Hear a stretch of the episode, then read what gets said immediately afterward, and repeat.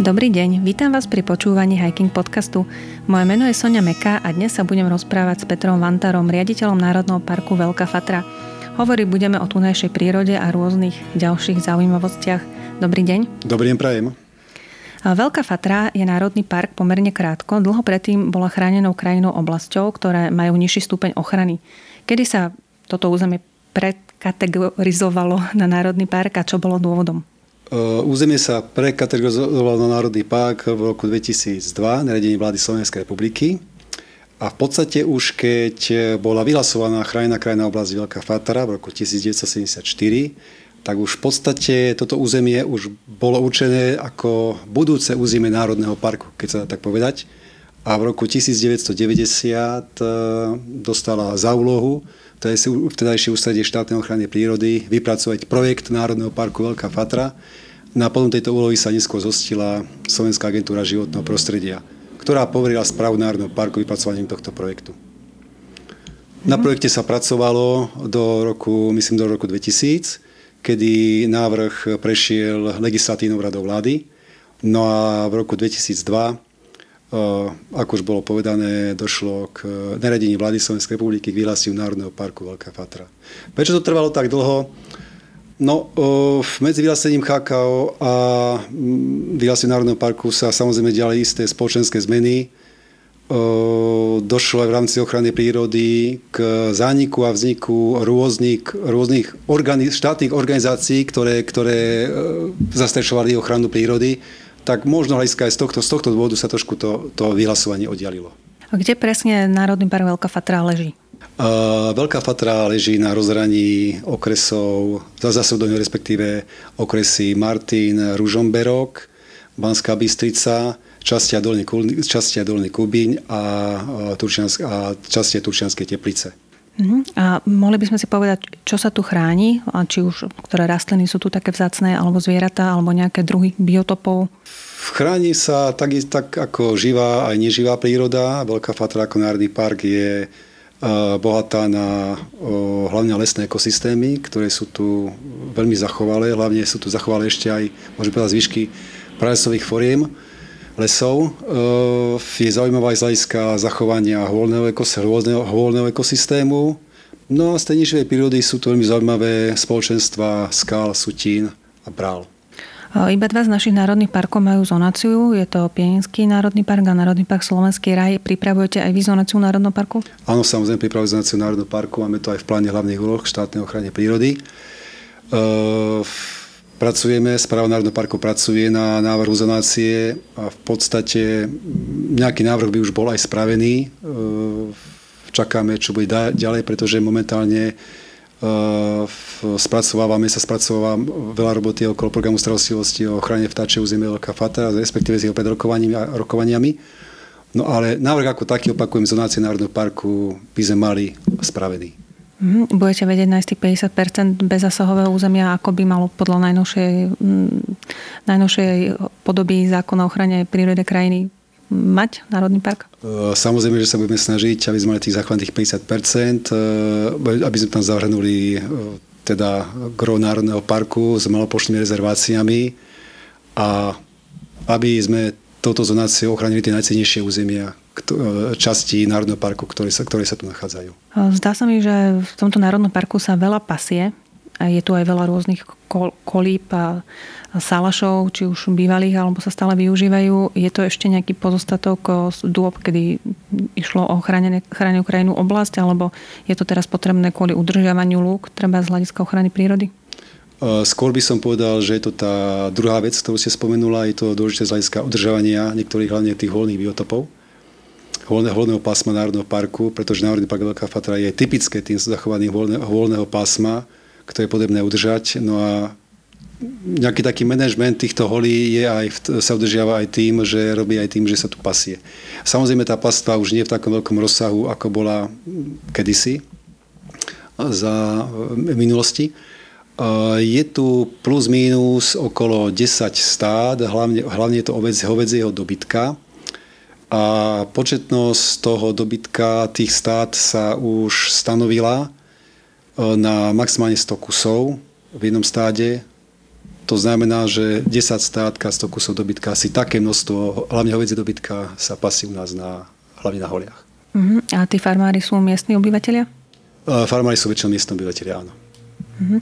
A aké druhy rastlín rastú na týchto plochách, kde sa pasie? Nejaké teda vzácne, ktoré sa týmto spôsobom chránia? No, z takých najdôležitejších druhov, ktoré sa tu nachádzajú, však sa medzi, že je to endemit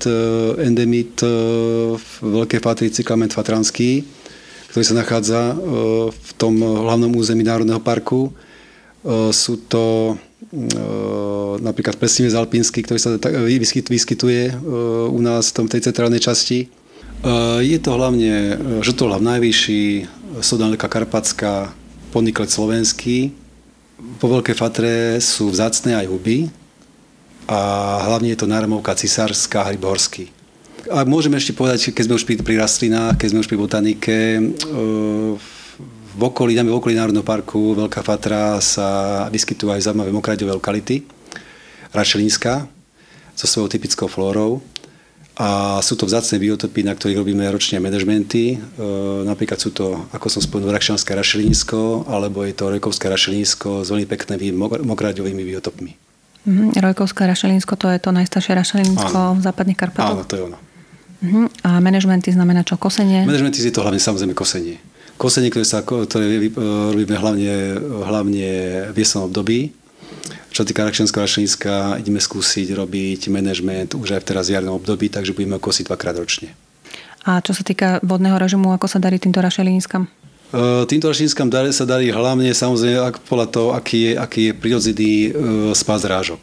Keď je ako v tomto období, že tých zrážok viac, samozrejme sa to zrkadľuje aj na bohatstve vody v týchto územiach. Keď tých zrážok menej, je to horšie. Máme rašeliniska, ktoré musíme napríklad na Bystrickej strane v oblasti Harmanca, kde umelo z potoka dodávame vodu tomuto rašelinisku, tomuto jazierku. Žijú na území Národného parku veľké šelmy, teda vlk, medveď a rys? Žijú samozrejme na území Národného parku tieto šelmy. V poslednom dobi sa nám rozmohol vlk, chvála Bohu. V podstate, ako môžem povedať, že ako aj v celom kompetenčnom území správy Národného parku Veľká Fatra a badáme, že rozšírenie tejto vzácnej šelmy. A dokonca môžeme hovoriť už o stabilných svorkách v okresoch Martin, Turčianske Teplice, ale aj Ružomberok. A nedávno sa riešila celoročná ochrana vlka, kedy sa chovatelia hospodárskych zvierat obávali, že vlk im bude ohrozovať stáda. A keďže tu sa tak veľa pasie, tak evidujete tu s týmto problém? Evidujeme tento problém, ale zase tento problém nie je tak, tento jav nie je zase až tak častý, že by sme mali nejaký problém. Hlavne s vlkom nie tak moc, občas riešime nejaké škody spôsobené medveďom, ale zase nie je tých stretov s týmto v súvislosti s pastvom a chovom dobytka a hospodárskych zvierat až tak veľa týchto prípadov, že by došlo k nejakým atakom zo strany šeliem. A ešte by som ostala pri zvieratách. Na území Národného parku žije aj alpský podruh kamzika vrchovského, ktorý tu bol vlastne umelo nasadený. A dočítala som sa teda, že on ohrozuje našu pôvodnú populáciu kamzika vrchovsko-tatranského, ktorý žije na území Národného parku Nízke Tatry a tiež, že teda poškodzuje vzácnu skalnú kvetenu. Tak, a akým spôsobom ohrozuje, povedzme, pre toho vrchovského kamzika tatranského? Táto populácia sa údajne mieša, aspoň možno, že boli také prípady, že došlo k spáreniu týchto dvoch podruhov kamzika. Vo Veľkej Fatre ale kamzik alpský žije v oblasti Gaderskej Blatníckej doliny, ktorá je dosť vzdialená od napríklad nízkotatranskej populácie. Takže neprepokladáme, že práve z Veľkej Fatry by hrozilo nejaké premiešanie s nízkotatranskou populáciou, pretože predsa je tam ešte len Ľubochňanská dolina, je tam Revúdske Podolie, a takže tie kamzíky sa väčšia držia tu v tejto turčianskej časti, kde boli aj umelo reintrodukovane v tých 50 rokoch minulého storočia. A ako sa sem dostal ten kamzík? Vlastne, kamzík bol umelo reintrodukovaný v 50 rokoch minulého storočia. Áno, ten tatranský. Alpský. Aha. Aj ten alpský, ale kto ho sem doviedol, alebo teda za akým účelom? Lebo tatranský viem, že bol kvôli tomu, aby sa zachoval, keby v Tatrách vyhynul? Áno, on bol dovezený z Českej republiky v rámci nejakého takého, by som povedal, obohatenia tunajšej fauny Veľkej Fatry. Že nás je neskôr tento problém, tak to sa prišlo asi až po nejakom čase. Aj to, že tento kamzík alpsky robí nejaké škody na kvetenie, áno, je to pravda. A v posledných rokoch sa došlo aj k menšej lovu tohto zvieraťa z toho dôvodu zníženia populácie. Kamzika alpského. Boli to nejaké dva kusy primere za nejaké 2-3 roky, čo sa lovili. A robili vaši kolegovia z Národného parku Nízke Tatry teda nejaký genetický výskum, že či stále ten kamzik je, u nich je ten istý ako ten vo Vysokých Tatrách? Genetický výskum sa naši zamestnanci nerobili, teraz myslím správy Národného parku Veľká Fatra, myslím, že ani štátnej ochrany prírody. Tento výskum, pokiaľ viem, robili českí vedci. Českí vedci robili tento výskum, skúmali genetický rozdiel medzi týmito kamzíkmi, tatranským a alpským. Výsledky výskumu zatiaľ neviem, ale nejako sa moc od seba oni odlišovali. Ale či skúmali rozdiel medzi kamzikom teda v Tatrách a kamzikom v Nízkych Tatrách, ktoré mali byť teda totožné? Áno, sú totožné. Iné ten kamzik alpský, ktorý žije vo Veľkej Fatre. Ten, ako hovorím, ten obýva aj lesnatejšie oblasti, čo je vrchol. Alpský kamzík obýva samozrejme tie skotské skalné spoločenstvo a skalné biotopy. Ako ďalší problém, o ktorom som sa dočítala v súvislosti s Národným parkom Veľká Fatra, je poškodzovanie najstaršej prírodnej rezervácie na vašom území. Ide o Národnú prírodnú rezerváciu Harmanecká Tisina, ktorá teda bola založená ešte v roku 1949 a chráni sa v nej tis obyčajný, ktorý tu žije ešte od čias Treťohôr. A v čom teda je problém s touto rezerváciou? Keď sme už pri škodách spôsobených raticovou zverou na lesných spoločenstvách, netýka sa to len tisa. Môžem povedať, že týka sa to všetkých porastov, v ktorých táto raticová zver, tam jelenia zver obžiera.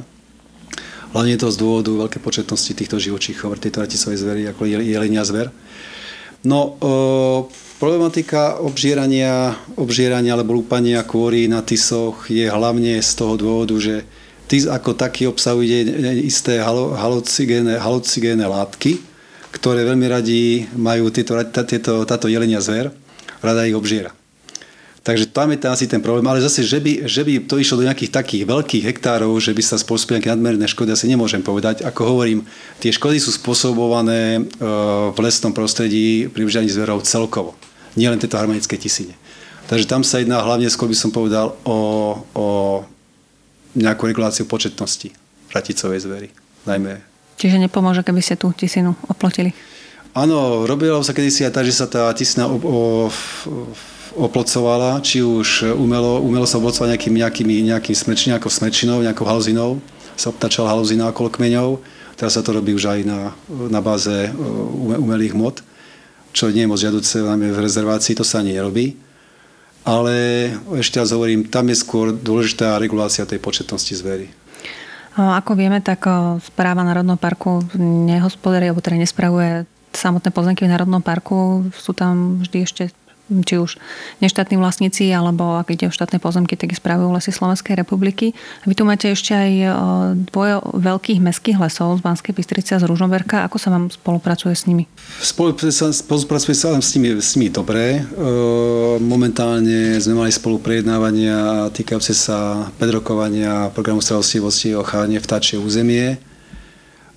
Samozrejme niektoré záležitosti, čo týka celkov, a teraz my nemyslím len programu starostlivosti o chávu, ale v rámci prípravy programy starostlivosti o les spolu jednáme, dávame svoje požiadavky a snažíme sa nejako dialogom to doviesť tam, aby sme boli spokojní aj my, aj oni, aby tá ochrana prírody bola tu z hľadiska zákonu ochrany prírody a krajiny dodržaná a prináleželo je všetko, čo k tomu patrí v rámci územia Národného parku. Počula som, že kedysi na území Veľkej Fatry žilo obzvlášť veľa hlucháňov, ktorí teraz sú kriticky ohrození. Ako sa im darí dnes? Hlucháň ako taký je na ústupe v rámci celoslovenska. Momentálne teraz v rámci úlohy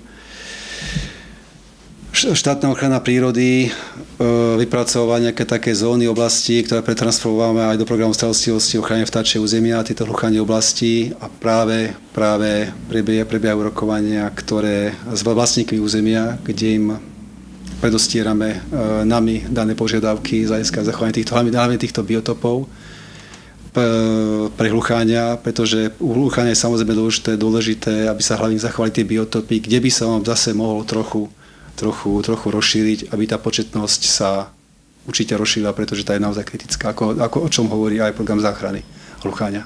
A myslíte, že z nejakého dlhodobého hľadiska by mohla tá početnosť stupnúť? Určite. Veľmi si to želáme, aby tá početnosť stúpla. Skutočne tu sa musí nájsť s tým vlastníkmi spoločná reč a musíme ísť do toho skrátka spolu. Musia sa zachovať tie biotopy, pretože inej cesty skutočne nie je. Aby ten hlucháň nejako prežil. Dobre, ďakujem za rozhovor. Dnes sme sa rozprávali s Petrom Vantarom, riaditeľom Národného parku Veľká Fatra. Dovidenia. Ďakujem pekne, dovidenia. A s našimi poslucháčmi sa stretneme opäť o týždeň. Do počutia.